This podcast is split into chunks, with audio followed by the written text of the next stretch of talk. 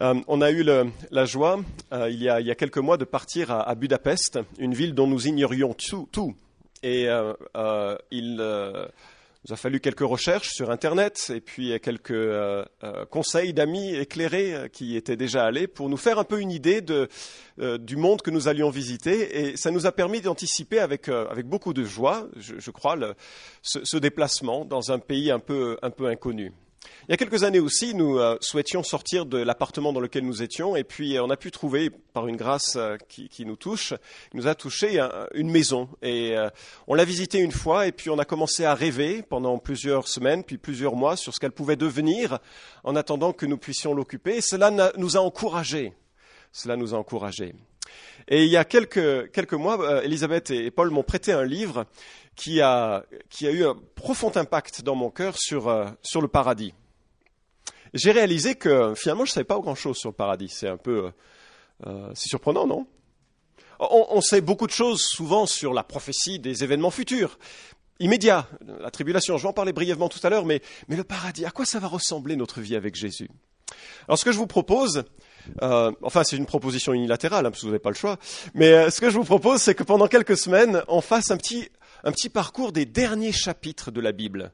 Parce que je crois que notre point de destination est une, puissance dans notre vie euh, pour, pour vivre euh, avec persévérance, avec courage. À quoi va ressembler l'éternité? Ça nous est décrit non pas seulement pour euh, parler de choses qu'on ne peut pas vraiment bien saisir ou comprendre. De toute façon, la Bible est relativement sobre puisqu'il n'y a que quelques chapitres qui en parlent. Mais c'est écrit pour que, euh, selon les termes de l'apôtre Jean, ce thème nous purifie, ce thème nous encourage. Parce que euh, la vie offre des défis particuliers et ils ne sont que temporaires. L'apôtre Paul écrit, il n'y a pas de commune mesure entre la souffrance du temps présent et la gloire qui nous sera révélée. Alors cette gloire, je voudrais la contempler, je, voudrais la vivre, la faire vivre, la présenter, j'aimerais que ça, ça nous motive et ça nous bouleverse pour le temps de vie présent que nous avons euh, ici sur, euh, euh, sur cette terre. Toutes les religions D'ailleurs, oui, il faudra suivre avec moi. Merci beaucoup, Chris. Toutes les religions anticipent la- le retour de, de Jésus. Nous avons, quand je fais ce signe, là, tu passes à la voilà. Nous avons, Euh, l'islam annonce que Jésus va revenir. Le catholicisme anticipe le retour de Jésus. Le judaïsme attend l'avènement d'un Messie. Et puis, dans le Nouvel Âge même, on parle de l'ère du Verseau. Toutes les spiritualités se projettent dans un avenir où tout ira mieux, croit-on. Et puis, la Bible, bien sûr, est assez claire à ce sujet. Jésus a dit, je reviendrai et je vous prendrai avec moi, afin que là où je suis, vous y soyez aussi. Le, paradis, c'est avant tout là où, Jésus est, et nous serons avec lui. C'est une définition toute simple, mais bien incomplète. Parce que souvent, quand on pense à ça, on pense simplement, alors je vais être devant lui et je vais faire quoi? Je vais chanter toute la journée? Et, soudainement, ça devient un paradis que pour certains. Ceux qui chantent bien et qui aiment chanter. Et puis les autres se disent, ça veut dire quoi? Je vais être avec Jésus pendant l'éternité. Euh, les apôtres se posaient la question, c'est une question tout à fait légitime, et ils ont demandé à, Jésus, euh, est-ce en ce temps, c'était juste avant qu'il ne monte au ciel, est-ce en ce temps que tu vas rétablir le royaume pour Israël C'est-à-dire toutes les prophéties que nous avons dans l'Ancien Testament et qui concernent Israël, et Jésus dit, c'est pas à vous de connaître le temps et les moments. Mais le temps vient, et c'est l'idée qui, est derrière ce, cette, euh, euh, ce recadrage de Jésus qui le dit, mais en attendant, hein, vous serez mes témoins. C'est surtout ça qui compte pour l'instant. Le temps viendra où je- moi je rétablirai mon royaume. Vous occupez pas trop de ça, ça viendra. Mais en tous les cas, il y en a une, des, dizaines de passages qui parlent de ce temps où Jésus va revenir, et, euh, il nous faut regarder à, cela. Je vous invite à lire avec moi en Apocalypse chapitre 20, à partir euh, du verset euh, 1. Et pendant que vous cherchez, je voudrais juste vous parler de ce dont on ne parlera pas. Comme ça, ce sera fait. D'accord? C'est-à-dire que quand la Bible parle euh, en Apocalypse chapitre 20 du, du millénium, il y a un certain nombre d'événements, me semble-t-il, que l'Écriture anticipe, mais dont nous ne parlerons pas pendant cette série. Je regarde bien au-delà de l'avenir qui pourrait commencer demain ou ce soir. Mais ce qui pourrait commencer demain ou ce soir, c'est ce que la Bible décrit comme la tribulation, c'est-à-dire un, temps difficile. C'est comme ça qu'il faut le comprendre. La Bible ne dit pas que tout va aller de mieux en mieux, elle dit en fait qu'il va y avoir un moment particulier de l'histoire.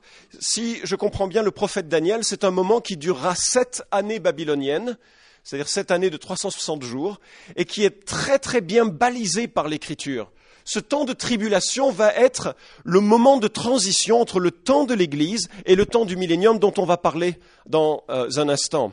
Dans ce temps-là, qu'est-ce que l'on va trouver dans ce temps de la tribulation? La première chose euh, qui est surprenante, c'est qu'il va y avoir un temps de paix qui va tromper les gens. Les gens vont se dire, ah, il y a paix et sécurité. C'est comme ça que l'apôtre Paul l'annonce en 1 Thessaloniciens et c'est alors qu'une ruine soudaine tombera sur eux. C'est encore comme ça que la Bible le décrit.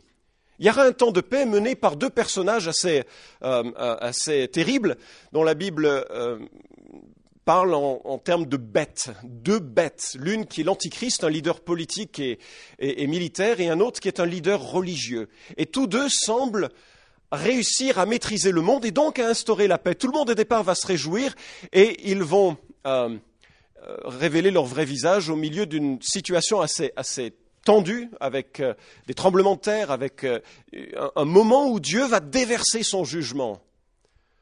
Vous avez probablement dans vos conversations avec des amis non chrétiens entendu dire mais si Dieu existe, pourquoi est-ce qu'il permet cela, n'est-ce pas? Pourquoi est-ce qu'il permet des guerres, des méchancetés, des vols, des tromperies? Pourquoi est-ce qu'il le permet? La Bible dit qu'il le permet, vous savez pourquoi? Pour votre salut pour leur salut. Le jour où Dieu siffle son sifflet, en fait ce sera une trompette, qui terminera le temps de la patience de Dieu, on commencera un temps qui est le temps de la tribulation, où Dieu va déverser son jugement. Ce n'est pas un moment très heureux, la tribulation. La Bible parle d'un temple qui sera dressé à, Jérusalem et qui sera finalement impie et qui sera en plus euh, euh, violenté au milieu de cette période, et ça se termine avec la plus célèbre des batailles de l'histoire, puisque c'est celle que l'on décrit comme la bataille. Vous connaissez vos classiques. En voici en bas la vallée, c'est une immense vallée, euh, et Jésus revient pour instaurer son règne, pour prendre à ce moment-là avec lui tous les survivants qui lui auront fait confiance. Cette période est une période extrêmement violente que l'Apocalypse décrit du chapitre 4 au chapitre 19. Et puis on arrive au chapitre 20 et les bonnes nouvelles commencent, quoique elles seront de courte durée, puisque le prochain message, si Dieu le veut et si je peux y parvenir, euh, il est question d'un autre aspect de l'œuvre de Dieu qui est la, seconde mort. Euh, mais commençons avec le verset 1. Puis je vis descendre du ciel. Nous sommes là donc juste après ce contexte que je viens de décrire. Puis je vis descendre du ciel un ange qui tenait la clé de l'abîme et une grande chaîne à la main. Il saisit le dragon, le serpent ancien, qui est le diable, et Satan, et il le lia pour mille ans. Il le jeta dans l'abîme qu'il ferma et scella au-dessus de lui afin qu'il ne séduise plus les nations jusqu'à ce que les mille ans soient accomplis. Après cela, il faut qu'il soit délié pour un peu de temps. Je vis des trônes. À ceux qui s'y assirent fut donné le pouvoir de juger, et je vis les âmes de ceux qui étaient morts sous la hache à cause du témoignage de Jésus et de la parole de Dieu, et de ceux qui ne s'étaient pas prosternés devant la bête, ni devant son image, et qui n'avaient pas reçu la marque sur le front, ni sur la main. Ils revinrent à la vie et ils régnèrent avec Christ pendant mille ans. Les autres morts ne revinrent pas à la vie jusqu'à ce que les mille ans soient accomplis. C'est la première résurrection.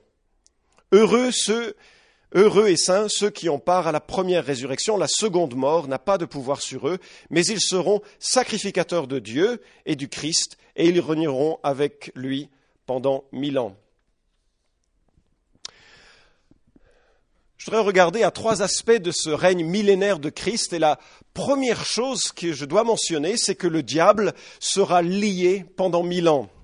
Alors le diable, évidemment, ça fait tout de suite un peu sourire pour euh, des gens bien éduqués que nous sommes, n'est-ce pas? Ça fait un petit peu folklore. On en parlera d'ailleurs dans, quelques semaines avec la venue de Daniel Herman, avec euh, toute une euh, série de deux conférences et une formation sur cette question. Mais il nous suffit de remarquer que dans la Bible, il est décrit comme un ange qui a péché et qui est au-delà de tout rachat, de toute rédemption, de tout pardon. Il est à jamais un ange déchu. Christ est mort pour des hommes, il n'est pas mort pour des anges. Et cet être spirituel magnifique est devenu un être pécheur, et c'est comme ça que le titre qu'on lui a donné est devenu Satan, ce qui veut dire adversaire, ou bien le diable, qui veut dire calomniateur. Il calomnie Dieu, il calomnie, ses enfants, ou tout ce qui concerne les choses de Dieu. La Bible le décrit, c'est Jésus qui en parle comme le prince de ce monde. Paul le décrit comme le Dieu de ce siècle. Il est ce grand dragon pour faire référence à cet ensemble de civilisations qui se sont montées au fil des siècles à l'encontre de, Dieu. Il est le malin, le mauvais, une autre manière de le traduire, le destructeur. Dans son curriculum vitae, nous trouvons qu'il tente, qu'il accuse, qu'il séduit, qu'il agit dans les fils de la rébellion, qu'il est tueur et menteur, qu'il est l'auteur du premier péché, et qu'il est à l'origine du premier meurtre. La Bible dit qu'avec ceux qu'il a entraînés à sa suite, il mène une guerre constante contre l'Église en ce moment. L'apôtre Paul écrit en Éphésiens chapitre 6 verset 12 que nous n'avons pas à lutter contre la chair et le sang, mais contre les principautés et les pouvoirs. Nous ne luttons pas contre les hommes, même s'ils sont dictateurs ou méchants, ou on ne lutte pas contre la chair et le sang. Nous n'avons pas d'armes pour pour imposer une quelconque justice. L'Église ne lutte pas contre la chair et le sang, mais contre les principautés et les pouvoirs, c'est-à-dire contre une cohorte d'anges démoniaques décidés à contrer l'œuvre de Dieu. Jacques chapitre 4 verset 7 nous invite à nous soumettre à Dieu et à résister au diable, preuve qu'il est là en train de pousser constamment l'Église. 1 Pierre 5, 8 nous le décrit comme un lion rugissant, cherchant qui il va dévorer. Un lion qui rugit, c'est impressionnant. Quand j'ai eu l'honneur de passer du temps en Afrique, on m'a raconté qu'un lion qui rugit, ça s'entend à 10 kilomètres à la ronde. Un lion qui rugit, ça paralyse sa proie simplement par la peur. Le diable est celui qui paralyse les chrétiens, à la fois par la crainte de la persécution, c'est le contexte de 1 Pierre, ou par tout un tas de, techniques, techniques qu'il a développées pour euh, faire du mal chrétiens. Pourquoi je cite l'activité du, du diable? Parce que vous avez remarqué, la première chose qui est mentionnée sur ce qui se passe dans le millénium, qu'est-ce qui se passe? Le diable est enchaîné. Et ce que je constate, c'est que lorsque Dieu dit qu'il faut enchaîner le diable, il n'envoie pas 50 millions d'anges à sa poursuite, n'est-ce pas? Il y en a combien qui viennent le mettre en cage, si l'expression peut être euh, dite ainsi Un ange. Quand Dieu dit le job de Satan est terminé, il y a un ange qui s'en va et qui le prend et qui le lit, et il le lit pendant une période de mille ans. Certes, même aujourd'hui, les pouvoirs de Satan ne sont pas illimités. Il ne faut pas imaginer qu'il y a quelque part Dieu et le diable qui font une sorte de combat pour euh, la vie sur terre, et puis parfois le diable gagne, et parfois Dieu gagne, et puis parfois Dieu se gratte la tête en disant zut, qu'est-ce que je peux faire la prochaine fois? Loin de la Bible est à l'opposé de cette description. Il y a un Dieu qui est souverain et qui règne, et qui mystérieusement contrôle la liberté d'action du diable. Et lorsqu'il veut nuire, comme pour Job, il doit demander l'autorisation. Et lorsqu'il veut séduire, comme en 1, Corinthiens, en 1 Roi chapitre 22 avec euh, les faux prophètes, il doit encore demander l'autorisation. Ou lorsqu'il veut faire du mal aux apôtres juste avant que Jésus ne soit livré, Jésus dit à Pierre, Simon, Simon, Satan vous a réclamé pour vous passer au crible, mais j'ai prié pour toi. En sorte que, et je suis encouragé par cela, même si aujourd'hui nous avons à combattre, le travail du diable est tout de même cadré par un Dieu souverain. tout de même cadré par un Dieu souverain. Et il contribue à une œuvre contre l'Église. Luc 8.5, le diable vole la semence de l'Évangile, la parole de Dieu. Je sais pas, vous avez déjà parfois parlé à des gens de cet Évangile et ils vous regardent avec des yeux grands ouverts, des oreilles qui semblent à l'écoute, mais ils ne saisissent pas. Vous êtes déjà arrivé, c'est saisissant. Non pas qu'ils comprennent pour le refuser, euh, c'est la liberté de chacun, mais ils ne comprennent pas. Le diable place ses fils au milieu du blé, Matthieu 13, 38. Le diable aveugle la pensée des incrédules afin qu'ils ne voient pas resplendir le glorieux évangile, etc., etc., etc. Franchement, quand Dieu a créé la terre, avec sa magnificence et sa beauté, qu'il a placé l'homme quelque part comme prince de cette terre, euh, c'est triste que le diable ait saisi l'occasion de, séduire euh, l'homme et la femme. Et ça a plongé les hommes dans la mort. Et je me dis, ah, qu'est-ce qui va se passer lorsque Dieu prendra cet être maléfique et va le lier pendant mille ans? Vous vous rendez compte de l'influence qui immédiatement cessera de s'exercer sur les êtres humains. L'abîme dont il est question ici, c'est une sorte de trou, de prison où déjà avaient été enfermés un certain nombre de démons, Luc nous le rapporte, et euh, Luc, euh, Luc, nous le rapporte au chapitre 8, ainsi que Apocalypse. Je ne reviens pas dessus, mais toujours est-il que le voilà qu'il est lié pour mille ans, et cinq reprises, à cinq reprises, le texte mentionne la durée. Pendant mille ans, il est mis à part. Pendant mille ans. Pendant mille ans il y aura avant des événements, il y aura après des événements. Le texte est assez précis et assez clair. Je sais que un certain nombre de théologiens ou de pasteurs ne croient pas qu'il s'agisse de mille ans de façon euh, littérale, et je ne euh, fais pas partie de cette école de pensée qui prend de tels témoignages en, les spiritualisant. Je, le regarde assez, directement, mais je me dis waouh Pendant mille ans sur terre, le diable sera lié. Qu'est-ce que, déjà, qu'est-ce que ça fait naître comme, comme espoir? Il souffle sur les braises de la méchanceté et du cœur humain pendant des millénaires et le voilà lié. Et, et puis il n'y a plus d'Hitler, plus de Staline, plus de, plus de tout ceci. La deuxième chose que je voudrais remarquer à partir du verset 4, et euh, ça nous est donné euh, dans. Euh, c'est la description de ceux qui participent à ce, à ce millénaire. Je vis des trônes, et ceux qui s'y assirent, à ceux qui s'y assirent fut donné le pouvoir de juger. Et je vis des âmes, les âmes de ceux qui étaient morts sous la hache à cause du témoignage de Jésus et de la parole de Dieu, et de ceux qui ne s'étaient pas prosternés devant la bête ni devant son image. Ça correspond à quoi? Qui ce qui va faire partie de ces mille ans? Mais il y a déjà des trônes, et c'est la première catégorie d'individus qui sont mentionnés. Et vous savez à quoi ça correspond, les trônes? Ben, quand on fait l'ensemble des textes bibliques qui annoncent des trônes, on constate que c'est d'abord les sauvés de l'Ancien Testament. Comment le sait-on? Daniel chapitre 7, verset 27 nous dit Le royaume, la domination et la grandeur de tous les royaumes qui sont sous le ciel seront donnés au peuple des saints du Très-Haut, c'est-à-dire au peuple des croyants d'Israël. Son royaume est un royaume éternel et tous les dominateurs le serviront et lui obéiront. En sorte que nous avons déjà ici tous les sauvés de l'Ancien Testament. Et puis, Jésus a promis des trônes aux apôtres. Donc il y a aussi les apôtres. Et puis, et c'est ça qui est incroyable, il y a encore les chrétiens du Nouveau Testament, les disciples de Jésus. 1 Corinthiens 6, 2 nous dit que les saints jugeront le monde. Et Apocalypse 5, 10, et c'est ça qu'il faut retenir, tu as fait d'eux, c'est-à-dire des chrétiens, un royaume et des sacrificateurs pour notre Dieu, et ils régneront. On a déjà chanté ce chant? Et ils régneront sur la terre. Mes amis, vous vous êtes déjà vu régner?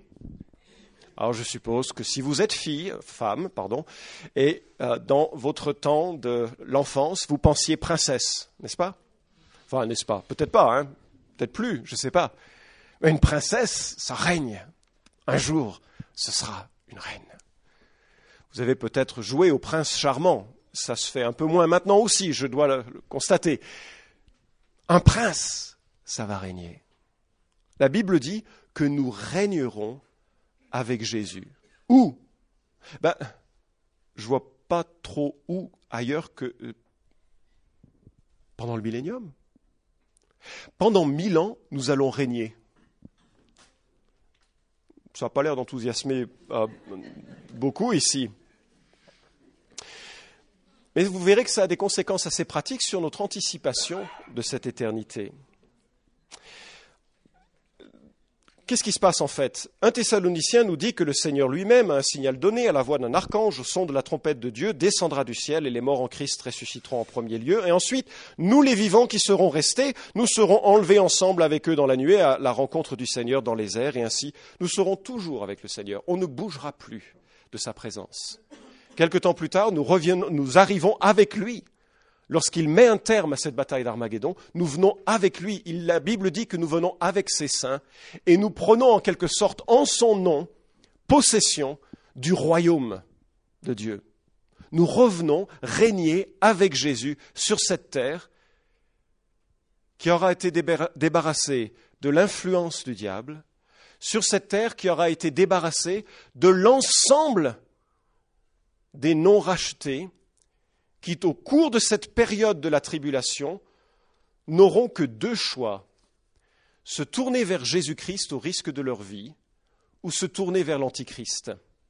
Et c'est l'autre groupe qui est mentionné, si je puis attirer votre attention euh, de nouveau sur euh, la deuxième partie du verset 4, je vis les âmes de ceux qui étaient morts sous la hache à cause du témoignage de Jésus et de la parole de Dieu, et de ceux qui ne s'étaient pas prosternés devant la bête ni devant son image, et qui n'avaient pas reçu la marque sur le front ni sur la main. C'est quoi cette marque? Ah, Elle a fait couler beaucoup d'encre. On la trouve en Apocalypse chapitre 13. La Bible dit que pendant cette période, qui est la période de la tribulation, le faux prophète va être responsable d'un système économique, si on doit en parler ainsi, où on ne pourra acheter ni vendre sans une marque sur la main ou sur le front. C'est quoi cette marque? Aucune idée. Tous ceux qui ont voulu la calculer, parce que la Bible dit que c'est un chiffre d'homme et qu'il faut la calculer, tous ceux qui ont voulu la calculer se sont trompés. Je pense qu'à ce moment-là, les gens comprendront. Euh, pour nous, impossible c'est peu important. La simple chose que la Bible nous dit, c'est que ce chiffre se calcule et c'est 666, oui, le chiffre symbole de bon nombre de groupes rock et punk et, euh, de rock metal qui veulent s'identifier à, la partie sombre de, de l'existence.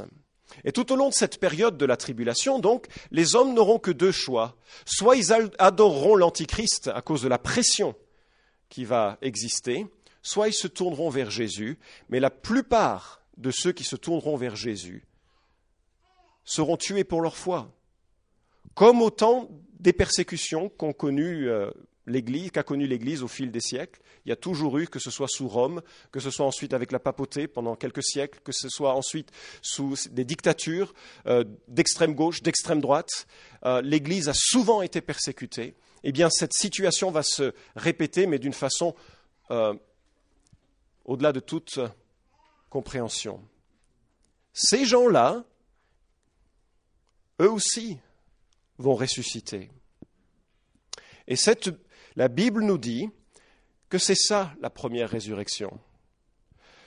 Regardez, ils revinrent à la vie et ils régnèrent avec Christ pendant mille ans.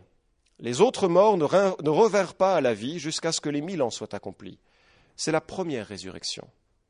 Heureux et saints ceux qui ont part à la première résurrection, la seconde mort n'a pas de pouvoir sur eux, mais ils seront sacrificateurs de Dieu et du Christ, et ils régneront avec lui pendant mille ans. La Bible ne décrit que deux catégories d'individus. Vous savez, on, aime beaucoup classer les gens euh, en différents groupes. Euh, il y a les riches, les pauvres, il y a les Français, euh, les Américains, et, etc. Et parfois on fait des catégories raciales. Siméon un jour euh, m'a dit, tu sais, tu dis que c'est moi qui suis un homme de couleur. Il dit, mais moi, quand j'ai froid, je suis noir. Quand j'ai pas froid, je suis noir. Quand je suis en colère, je suis noir. Quand je suis malade, je suis noir. Mais toi, T'es blanc, normalement, mais quand t'es en colère, t'es rouge, quand t'as froid, t'es bleu, quand tu euh, as peur, t'es vert, et tu dis que c'est moi l'homme de couleur? Je reviens au texte. On fait des classifications, n'est-ce pas, très très arbitraires. Mais aux yeux de Dieu, Jésus dit qu'il n'y a que deux types d'individus, ceux qui sont baptisés d'esprit et ceux qui sont baptisés de feu. Ceux qui sont nés de nouveau et qui sont enfants de Dieu et qui sont enfants de colère. Et la Bible décrit par rapport à cela deux résurrections. Acte 24, verset 15 nous parle de la résurrection des justes et des injustes. Mais la deuxième résurrection n'est jamais évoquée en termes de deuxième résurrection. Elle est évoquée en termes de seconde mort. La Bible parle d'une première résurrection qui commence avec celle de Jésus, qui a eu lieu à la louche en l'an 30, c'est plus ou moins un ou deux ans. Et c'est la première en termes d'importance, de rang. C'est celle qui ouvre la porte de l'espérance. Jésus est ressuscité, et par sa victoire, des hommes et des femmes qui se confient en lui peuvent avoir l'assurance de leur résurrection. Et tous les hommes, toutes les femmes qui bénéficient de son salut participent à cette première résurrection. Et c'est pourquoi la Bible souligne Heureux et saints ceux qui ont part à la première résurrection. Parce que dans quelques versets, l'apôtre Jean, voyant la vision qui lui est donnée par Jésus, va décrire la seconde mort qui est l'enfer, et pour lequel il y a une réalisation assez, assez effrayante. Dans ce millénium n'entrera que les sauvés des temps passés et les survivants croyants de la tribulation. D'ailleurs, ces survivants croyants de la tribulation, eux n'auront pas encore été glorifiés. Ils vont se marier, ils vont avoir des enfants, dans un monde devenu quasiment parfait, puisque le diable aura été lié, puisque la malédiction de Genèse chapitre 3 aura été partiellement levée, parce qu'on reviendra à goûter une partie, partie seulement, l'éternité vient encore après, mais une partie de la beauté que Dieu a voulu pour la terre lorsqu'il l'a créée en Genèse chapitre 1 et chapitre 2. Et nous verrons alors ce règne, ce règne des sauvés, qui est décrit au verset 6. Heureux et saints ceux qui ont part à la première résurrection. La seconde mort n'a pas de pouvoir sur eux, mais ils seront, écoutez bien, et c'est là-dessus que je vais terminer, ils seront sacrificateurs de Dieu et du Christ, et ils régneront avec lui pendant mille ans. Le règne des sauvés, pour Dieu et Christ, nous serons, et c'est deux choses qui vont quelque part modeler notre activité pendant mille ans. Et si vous vous demandez à quoi va, on va vivre, comment on va vivre pendant ces mille ans, il faut retenir simplement ces deux termes. Nous serons à la fois sacrificateurs et préfets. C'est clair? Sacrificateurs et préfets. Laissez-moi vous expliquer, et c'est ça que je trouve absolument euh, euh, fabuleux. Bien sûr, d'abord, nous bénéficions de cette présence de Christ à jamais. Hein. Ésaïe avait anticipé au chapitre 25 que Dieu anéantit la mort pour toujours, le Seigneur l'Éternel essuie les larmes de tous les visages, il fait disparaître de toute la terre le déshonneur de son peuple, l'Éternel a parlé, ce temps arrivera un jour et nous régnerons avec Christ, nous serons sacrificateurs et préfets. Alors, euh, euh, les sacrificateurs, c'est quoi? Dans l'Ancien Testament, c'était les chefs de famille qui faisaient des sacrifices pour euh, euh, l'ensemble des familles. Puis ensuite, ça a été les responsables euh, du culte qui ont fait les sacrifices d'animaux dans le temple. Alors si je vous dis ça, vous vous dites Ah, on va faire des sacrifices d'animaux pendant mille ans? Non. Ézéchiel chapitre 40 à 47 nous disent que c'est réservé, cet honneur est réservé aux fils de Tzadok. Alors sauf si vous êtes fils de Tzadok, vous ne ferez pas partie de ceux qui participeront à, cet aspect-là des choses. Le sacrificateur avait beaucoup plus comme travail que simplement le fait de réaliser des sacrifices. Son travail, c'était d'enseigner la parole de Dieu, c'était de bénir le peuple, c'était de, euh, dire ce que Dieu disait. C'était aussi, et ce sera, de organiser les fêtes du millénium la Bible, c'est intéressant, annonce qu'il y aura des fêtes régulières chaque année à Jérusalem et tout le peuple viendra se rassembler pour, euh, euh, pour célébrer cela. Alors si nous sommes sacrificateurs pendant mille ans, je crois, nous allons, pendant mille ans, être des enseignants de la Bible? Organiser les sabbats ou les dimanches, je ne sais pas, ensemble? Alors on va, mais on va enseigner qui? Bah, euh, Les survivants de la tribulation et puis leurs enfants. Parce qu'eux aussi auront besoin de choisir pour ou contre Jésus. Le diable sera lié, mais le cœur humain ne sera pas changé. Ils n'auront pas le droit, les hommes et les femmes de cette période-là, de pécher. Pourquoi? Parce que la Bible dit que Jésus va régner avec un sceptre de fer. Personne ne pourra pécher et vivre. Mais le cœur ne sera pas transformé pour autant. Les hommes et les femmes auront besoin de faire un choix pour Jésus pendant cette période. Et nous participerons à proclamer la bonté de Dieu à toutes les nations. Un autre aspect, nous allons régner avec Christ. Ça veut dire quoi régner avec Christ? Ben, Ça veut dire régner avec Christ. Christ va être le roi à Jérusalem.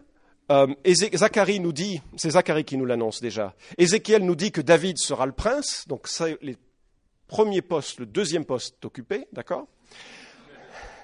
Ensuite, on voit des trônes sous euh, David, c'est ce que Daniel 7 nous dit, Apocalypse 4. Euh, eh ben, eh ben, on va régner avec Jésus. Comment ça va se passer? Matthieu chapitre 25 nous dit que, en tant que chrétien, notre vie va être évaluée.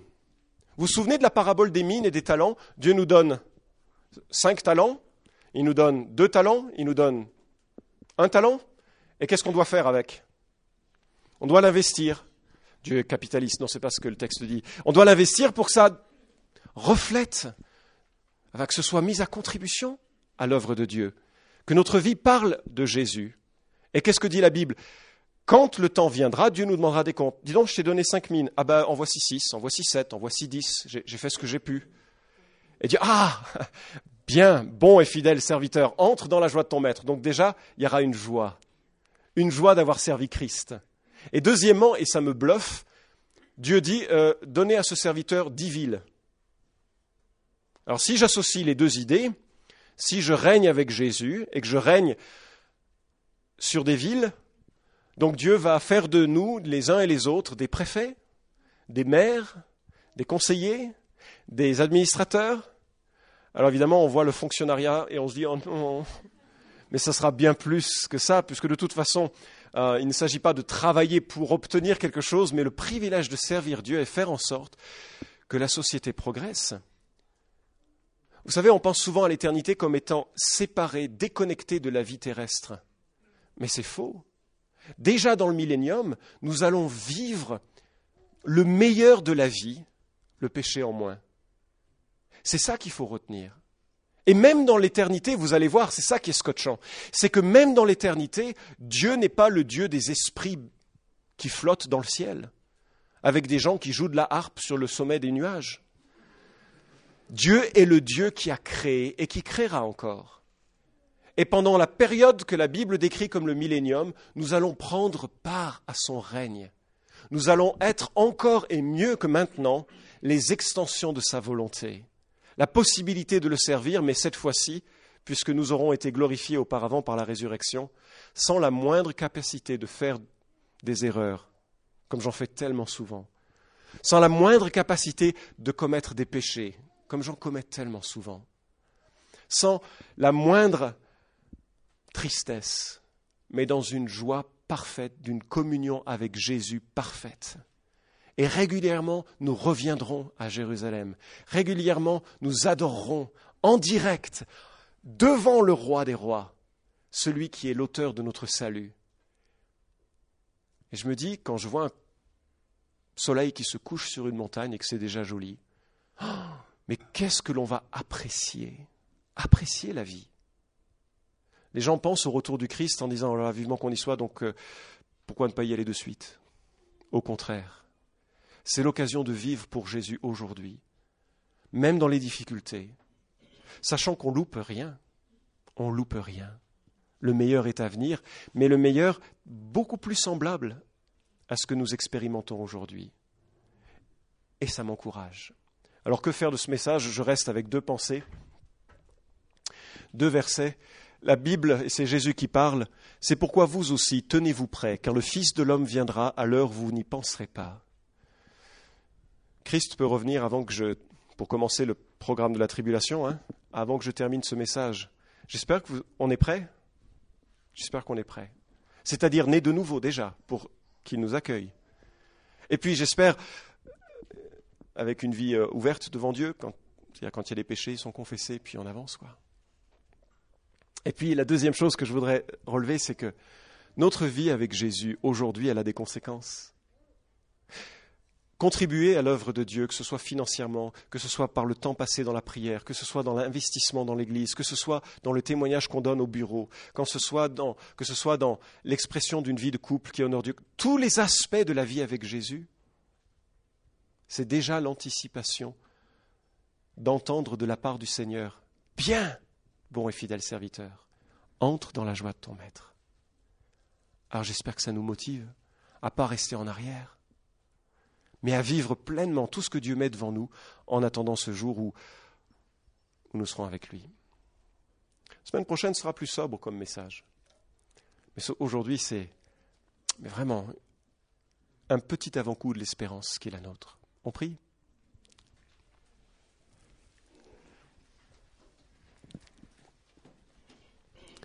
Seigneur, la rédemption est quelque chose qui dépasse l'entendement parce que déjà c'est extraordinaire de savoir que tu nous as sauvés, que tu nous as pardonnés, c'est bouleversant. Mais de savoir en plus que nous régnerons avec toi, ça je ne comprends pas. Que nous participerons dans l'éternité à des tâches qui de règne, que nous offrirons encore des prières, que nous marcherons encore sur euh, ce que tu as créé pour en, en jouir, en profiter, ça, ça me bouleverse et ça me réjouit. Seigneur, donne-nous d'entendre ces mises en garde, d'être prêts, et donne-nous d'entendre cette exhortation, à prendre les mines et les talents que tu nous as donnés pour les mettre en pratique et les valoriser. Au nom de Jésus. Amen.